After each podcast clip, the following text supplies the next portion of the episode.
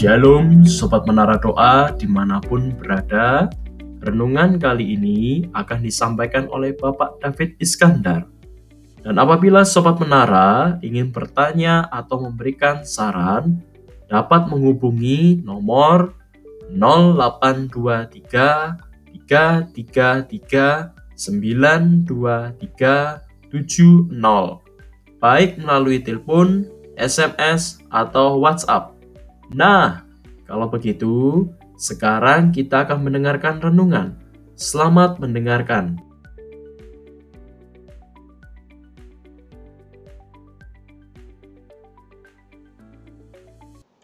Shalom, Sobat Menara Doa yang dikasih Bapak. Senang berjumpa kembali dengan Sobat Menara Doa. Tentu keadaan Sobat baik adanya seperti yang Bapak inginkan. Amin, saudara-saudara. Pada isi yang ke-8 ini firman Tuhan dengan judul Nyanyian Pilu tentang kebun anggurnya. Oke, sebelumnya mari kita berdoa dulu. Bapa yang kami sembah dalam nama Tuhan Yesus Kristus. Sebelum kami menyampaikan isi hatimu ya Bapak, Kiranya engkau urapi hambamu ini ya Bapak. Demikian juga yang mendengar firmanmu ya Bapak. Urapi juga mereka Bapak. Sehingga mereka mampu menyimpan firmanmu ini dan melakukan dengan setia. Dengan tidak menyimpang ke kanan ke kiri. Sehingga mereka diberkati oleh Tuhan. Sepanjang umur hidup mereka. Di dalam nama Tuhan Yesus Kristus kami berdoa. Haleluya. Amin. Bacaan kita kali ini diambil dari kitab Yesaya pasal 5 ayat 1 sampai 7. Nanti bisa disambung ayat 10 sampai dengan 11. Mari kita baca Yesaya 5 ayat 1. Aku tidak menyanyikan nyanyian tentang kekasihku Nyanyian kekasihku tentang kebun anggurnya. Kekasihku mempunyai kebun anggur di lereng bukit yang subur. Ia mencangkul dan membuang batu-batunya. Dan menanaminya dengan pokok anggur pilihan. Ia mendirikan sebuah menara jaga di tengah-tengahnya dan menggali lubang tempat memeras anggur lalu dinantikan supaya kebun anggur itu menghasilkan buah anggur yang baik. Tetapi yang dihasilkan buah anggur yang asam. Saudara-saudara, firman Tuhan kali ini yaitu berisi tentang nyanyian pilu, tentang kebun anggurnya. Dan kita tahu saudara-saudara, kebun anggurnya ini yaitu Israel rohani yaitu gereja Tuhan saudara. Kalau kita baca Yesaya 5 ayat 7 sebab kebun anggur Tuhan semesta alam ialah kaum Israel. Israel rohani atau gereja Tuhan yaitu kita saudara. Dan kita tahu bahwa kebun anggur ini milik daripada Bapa. Kalau kita baca Yohanes 1 ayat 15, pengusaha kebun anggur ini atau pemilik kebun anggur ini yaitu Bapak kita sendiri yang kita sembah dan kita agungkan itu saudara. Dan kita yang dipercaya oleh Bapak untuk menjadi pengelola kebun anggur ini atau ladang pelayanan ini atau gereja Tuhan, saudara. Tuhan sudah melengkapi gerejanya dengan pokok anggur pilihan, orang-orang pilihannya, bahkan di ayat 2 dikatakan semuanya komplit sudah Tuhan sediakan, bahkan menara jaga di tengah-tengah kebun anggur itu juga lubang tempat memeras kebun anggur semua komplit dan pagar-pagar kebun anggur itu sudah dibangun oleh Tuhan. Ini keadaan gereja Tuhan yang saat ini saudara. Tuhan cukupi semuanya. Baik itu alat-alat musiknya, baik itu pokok-pokok pilihannya, worship leadernya, singer-singernya, bahkan malaikat-malaikat Bapak tempatkan jaga di situ supaya gerejanya ini dilindungi daripada serangan musuh-musuhnya yaitu iblis dan pasukannya saudara. Tentu Bapak sebagai pengusaha kebun anggur ini menginginkan buah anggur yang baik saudara. Tapi dikatakan di ayat 2 tadi tetapi yang dihasilkannya ialah buah anggur yang asam saudara. Ini keadaan gereja Tuhan zaman sekarang saudara. Di ayat 7 tadi dikatakan sebab kebun anggur Tuhan semesta alam ialah kaum Israel dan orang Yehuda ialah tanaman-tanaman kegemarannya yaitu yang ditempatkan di sana saudara-saudara untuk menjaga kebun anggurnya Tuhan atau gereja Tuhan. Tentu seperti yang saya katakan di atas tadi dinantikannya keadilan tapi hanya kelaliman. Dinantikan kebenaran, tetapi hanya ada keonaran, saudara. Bukankah ini, saudara, yang terjadi di gereja Tuhan saat ini?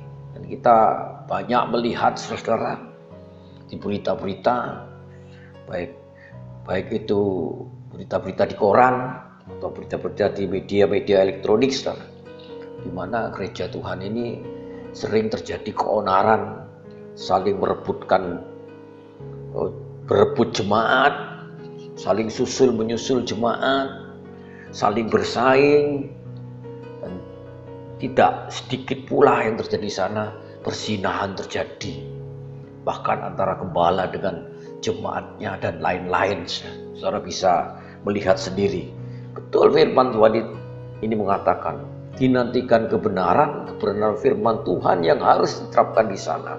Tapi hanya ada keonaran.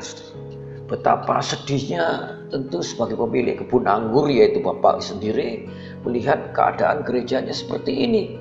Dinantikan buah anggur yang baik, saudara. Yang buah anggur yang baik tentu buah anggur yang manis sehingga buah-buah yang dihasilkan gereja Tuhan tersebut adalah anggur yang manis yang dicari oleh banyak orang, bisa dinikmati oleh banyak orang. Tapi yang dihasilkan ialah buah anggur yang asam yang terjadi saat ini, saudara. Bapak percayakan untuk ladang pelayanan ini kepada hamba-hambanya untuk mengelolanya dengan baik. Tetapi kalau kita melihat tadi hasilnya sangat mengecewakan Bapak sebagai pemiliknya. Kalau kita melihat Yesaya pasal 5 ayat 10 sebab kebun anggur yang luasnya 10 hari membajak menghasilkan hanya satu bat anggur. Kalau kita melihat Alkitab terjemahan sehari-hari berkata kebun anggur yang luasnya 10 hektar 10 hari membajak ini sudah cukup lama, 10 hektar hasilnya. Cuma menghasilkan 10 liter anggur. Bayangkan aja saudara, 10 hektar hasilnya cuma 10 liter atau 7 botol aqua yang besar itu. Dikatakan selanjutnya 100 liter bibit cuma menghasilkan 10 liter gandum. Kalau kita lihat 100 liter Seumpamakan 100 jiwa dengan jalan waktu yang 10 hari yang cukup lama tadi cuma bisa memenangkan jiwa cuma 10 jiwa. 100 jiwa cuma bisa menangkan 10 jiwa dalam jangka waktu yang cukup lama. Katakan di sana 10 hari membaca berapa tahun cukup lama kalau kita melihat sejarah. Di mana pemerintahan Belanda yang itu juga Kristen saudara dia menjajah Indonesia 350 tahun saudara tapi tidak bisa memenangkan Indonesia. Cuma bisa memenangkan Indonesia yang sebelah timur. Itu pun menghasilkan kekristenan yang tidak berbuah yang manis, tapi berbuah yang asam. Tentu Tuhan sangat kecewa melihat hal ini. Kita melihat fakta yang terjadi sudah di lapangan. Seharusnya kita sebagai hamba-hamba Tuhan ini malu dan meratap melihat kejadian ini, saudara. Keonaran, persinahan, saling bermusuhan, hasil-hasil buah yang tidak manis, yang asam. Ini yang kita melihat dari hari ke hari sampai pada akhir zaman saat ini, saudara. Memang tidak semuanya begitu. Tapi kalau kita melihat secara global, secara global, Bapak tentu kecewa melihat hal ini. Kebun anggur yang sudah ditanam demikian lama, Tuhan fasilitasi dengan lengkap, saudara. Bahkan banyak hamba-hamba Tuhan yang diberkati Tuhan, punya mobil dan sebagainya, Tuhan fasilitasi dengan luar biasa. Tapi yang dihasilkan tidak sesuai yang diharapkan oleh Bapak sendiri. Seharusnya kita sebagai hamba-hamba Tuhan merasa malu dan meratap. Kalau kita melihat Yoel 1 ayat 11, para petani menjadi malu tukang-tukang kebun anggur meratap saudara. Tapi kalau kita melihat apa yang terjadi saudara. Kalau kita baca Yesaya 5 ayat 11. Celakalah mereka yang bangun pagi-pagi dan terus mencari minuman keras dan duduk sampai malam hari sedangkan badannya dihangatkan oleh anggur kecapi dan gabus rebana dan seruling serta anggur terdapat dalam perjamuan-perjamuan mereka. Tetapi perbuatan Tuhan tidak dipandangnya dan pekerjaan Tuhan tidak dilihatnya. Ini yang terjadi lebih memalukan saudara. Banyak hamba-hamba yang dipercaya untuk mengelola kebun anggur itu malah memanfaatkan hasil daripada pohon anggur itu sendiri untuk kepentingannya pribadi, bukan untuk kepentingan pekerjaan Tuhan. Dikatakan jelas di Yesaya 5 ayat 12 tadi, perbuatan Tuhan tidak dipandangnya. Dan tidak dipandangnya artinya tidak dilakukan dengan baik. Dan pekerjaan Tuhan tidak dilihatannya, disampingkannya, dinomorduakan. Ini lebih-lebih lagi saudara. Ini suatu teguran bagi kita semua sebagai pengelola-pengelola kebun anggur saudara. Supaya apa? Supaya kita melihat tugas ini yang Tuhan berikan lebih diperhatikan lagi, lebih difokuskan lagi karena harinya sudah sangat singkatnya. Harinya kedatangan Tuhan, kedatangan daripada pemilik pun anggur itu sudah tidak lama lagi untuk kita mempertanggungjawabkan apa yang Bapak percaya kepada kita sebagai hamba-hambanya untuk mengolah pun anggur itu. Saudara. Coba kita baca lagi. Yesaya 5 ayat 4 apakah lagi yang harus diperbuat untuk kebun anggurku itu yang belum ku berbuat kepadanya. Sekali lagi Tuhan ngomong, apalagi yang harus ku berbuat? Tuhan sudah fasilitasi semua. Gereja-gereja Tuhan, bangunan-bangunannya luar biasa, saudara. Dan sangat megah. Sangat bekas sekali. Tapi kita melihat hasilnya, saudara. Tidak seperti yang Bapak inginkan. Sekali lagi saya katakan. Aku menanti supaya dihasilkan buah anggur yang baik. Mengapa? Tuhan sampai bertanya, mengapa? Yang dihasilkan hanya buah anggur yang asam. Ini mengecewakan sekali. Sangat mengecewakan sekali. Lebih-lebih lagi kalau kita baca lebih lanjut saudara. Yesaya 17 ayat yang ke-10 sebab engkau telah melupakan Allah yang menyelamatkan engkau. Kita sudah melupakan pemilik kebun anggur dan tidak mengingat gunung batu kekuatanmu yaitu Bapak sendiri. Sekalipun engkau membuat taman yang permai dan menanami dengan cangkokan luar negeri. Kalau kita tidak melakukan seperti yang Bapak inginkan, saudara. Bahkan dicangkok oleh cangkokan anggur yang luar negeri untuk dicangkokkan di sana supaya tumbuh dengan baik, saudara. Tentu hasilnya tidak akan jadi baik, saudara. Karena apa? Karena kita melupakan apa yang Tuhan tugaskan kepada kita, saudara. Melupakan ini siapa yang punya kebun anggur ini, saudara. Yaitu Bapak sendiri. Ini suatu teguran. Berkali-kali Bapak ngomong sama saya, ini suatu teguran, saudara. Kepada kita hamba-hamba yang dipercayakan kebun anggur itu. Saudara-saudara, kalau kita baca Yohanes 15 ayat 5, kenapa kok tidak bisa menghasilkan buah anggur yang manis, buah-buah yang dikendaki Bapa atau buah-buahnya cuma sedikit, cuma menghasilkan 10 bat aja air anggur. Ini sebabnya Yohanes 15 ayat 5. Akulah pokok anggur dan kamulah ranting-rantingnya. Barang siapa tinggal di dalam aku dan aku di dalam dia, ia berbuah banyak. Sebab di luar aku, kamu nggak tidak dapat berbuat apa-apa. Seharusnya kita menyatu dengan Bapa, menyatu dalam firman-Nya. Kita tinggal di dalam Dia. Biarlah Bapak kita tinggal dalam dia dan Bapak tinggal dalam kita. Supaya apa saudara? Supaya kita bisa berbuah banyak dan buahnya tidak asam. Tapi buahnya manis. Kalau kita di luar daripada pokok anggur yang benar itu. Kita tidak bisa berbuat apa-apa. Dikatakan Yohanes 15 ayat 5 tadi. Sebab di luar aku kamu tidak dapat berbuat apa-apa.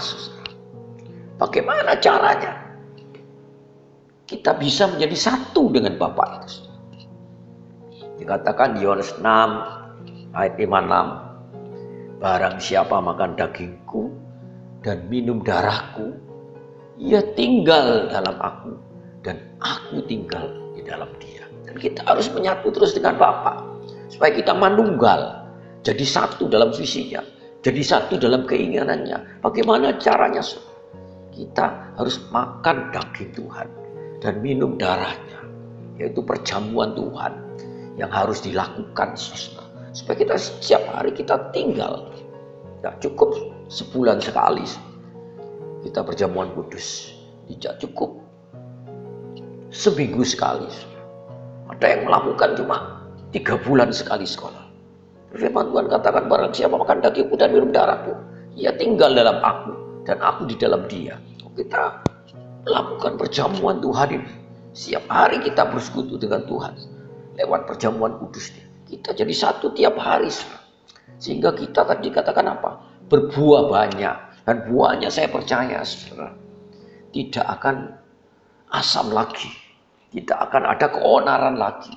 Tidak ada saling bermusuhan lagi. Tidak ada sakit hati lagi. Tidak ada kecewa lagi. Karena apa?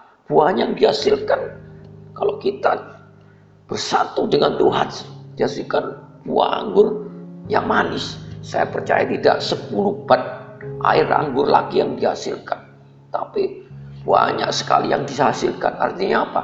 Dalam kehidupan pelayanan kita, saudara, kita akan dicari oleh suku-suku bangsa, saudara. Karena bangsa-bangsa ingin makan buah anggur yang manis tadi, saudara menikmati berkat dari hubungan kita dengan Tuhan. Sekali lagi firman Tuhan kembali pada edisi yang pertama dan kedua dan ketiga tidak salah dari firman Tuhan yang kita, pernah kita dengar secara bahwa kita jangan meninggalkan hubungan itu. Bagaimana kalau kita meninggalkan hasilnya nanti? Tidak seperti yang Bapak inginkan, saudara.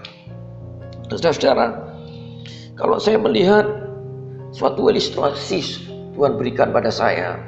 Saya mempunyai halaman rumah yang di depan rumah saya itu itu semuanya di semen atau di plester atau di cor. Tapi di sisi kanan daripada pagar rumah saya, saudara, di situ ada tumbuh tanaman. Rupanya ada biji cabai yang tertinggal di sana dan kemudian di sana dia tumbuh. Saya lihat hari demi hari dia tumbuh. Karena tiap sore dan pagi mungkin kena air karena dekat dengan PDAM saudara-saudara sehingga dia ada setitik air, ada dua percik air untuk menyirami dia sehingga dia makin pohon cabai tadi menjadi pohon yang tumbuh. Makin lama makin besar, makin lama makin besar, saudara. Tetapi karena dia makin besar tentu dia perlu perlu siraman air yang makin banyak. Jadi kalau saya melihat agak siang jam 10 dia sudah layu tapi tumbuh-tumbuhan tanaman itu makin besar. Makin besar, makin besar. Rupanya kalau saya lihat makin tanaman itu makin besar, makin tinggi, dia perlu siraman air yang banyak. Kalau saya lihat siang jam 10 dia mulai layu.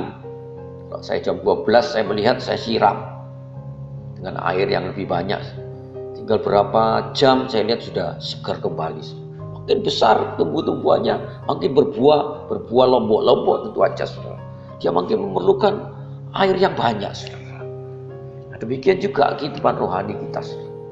kalau kita saudara tanaman rohani kita makin tinggi saudara perlu siramannya makin banyak. Perlu nutrisi firman yang makin banyak perlu kita terus dapat nutrisi daripada Bapak sendiri, yaitu firman-Nya, hubungan kita dengan Dia, sehingga menunjang akar-akar rohani kita untuk menunjang supaya pohon itu tahan dalam keadaan panas terik. Demikian kehidupan rohani kita. Kalau kita makin tinggi, kita perlu siraman makin banyak, kita perlu bersatu dengan Tuhan sehingga kita bisa menghasilkan buah-buah yang makin banyak, makin lebat. Karena makin tinggi pohonnya secara makin banyak orang yang akan memetik buahnya. Jadi kita perlu bersama-sama dengan Tuhan. Bagaimana kalau kita melupakan tadi Allah yang menyelamatkan kita? Bagaimana kalau kita tidak ingat gunung batu kekuatan yang menghidupi kita? Kita tidak akan bertumbuh. Dan buah-buahnya tidak mungkin bisa bagus. Buah-buahnya tidak mungkin lebat. Buah-buahnya tidak mungkin buah yang baik seperti yang Bapak inginkan, tapi buah-buah yang keonaran, buah pohon anggur yang asam seperti dikatakan tadi sehingga mengecewakan Bapak sendiri. Mari saudara melalui firman ini tiap hari kita kita harus menerima nutrisi, kekuatan daripada Bapak sendiri. Bagaimana caranya? Ya kita harus menyatu dengan Bapak. Bagaimana kita bisa menyatu dengan Bapak, saudara? Kalau kita tidak melakukan hubungan tiap hari dengan Bapak melalui perjamuan kudus ini. Sehingga apa? Sehingga kehidupan kita terus makin berbuah. Buahnya tentu saja bukan buah yang asam, tapi buah yang manis. Sehingga buah-buah kita akan dicari oleh suku-suku bangsa, saudara. Dan firman Tuhan katakan daunnya jadi obat bagi luka bangsa-bangsa. Dalam kehidupan pelayanan kita terjadi mujizat, terjadi kesembuhan, terjadi orang-orang yang rohaninya sudah lemah dibangkitkan kembali karena makan buah-buah yang baik seperti yang Bapak inginkan. Ya demikian firman Tuhan, tidak saya panjangkan lagi karena sudah cukup lama, saudara. Dan mari kita berdoa kiranya Bapak sendiri yang berkata-kata melalui rohnya yang kudus pada kita, saudara. Supaya Melalui firman ini kehidupan kita berbuah-buah yang lebat, bukan buah-buah yang sedikit tapi berbuah banyak dan buahnya jadi makanan. Tadi firman Tuhan katakan bagi banyak bangsa dan daunnya bagi menjadi obat bagi luka bangsa-bangsa. Terima kasih Bapak. Kau sudah berfirman pada kami Bapak. Melalui melalui firman Tuhan yang sederhana ini biar Bapak sendiri yang berkata-kata melalui rohmu Bapak pada yang mendengarkan firmanmu sehingga kami mampu menerima firman ini dan berikan kemampuan Roh Kudus untuk kami melakukan dengan setia dengan tidak menyimpang ke kanan ke kiri. Di dalam nama Tuhan Yesus kami berdoa dan mengucap syukur. Haleluya. Amin.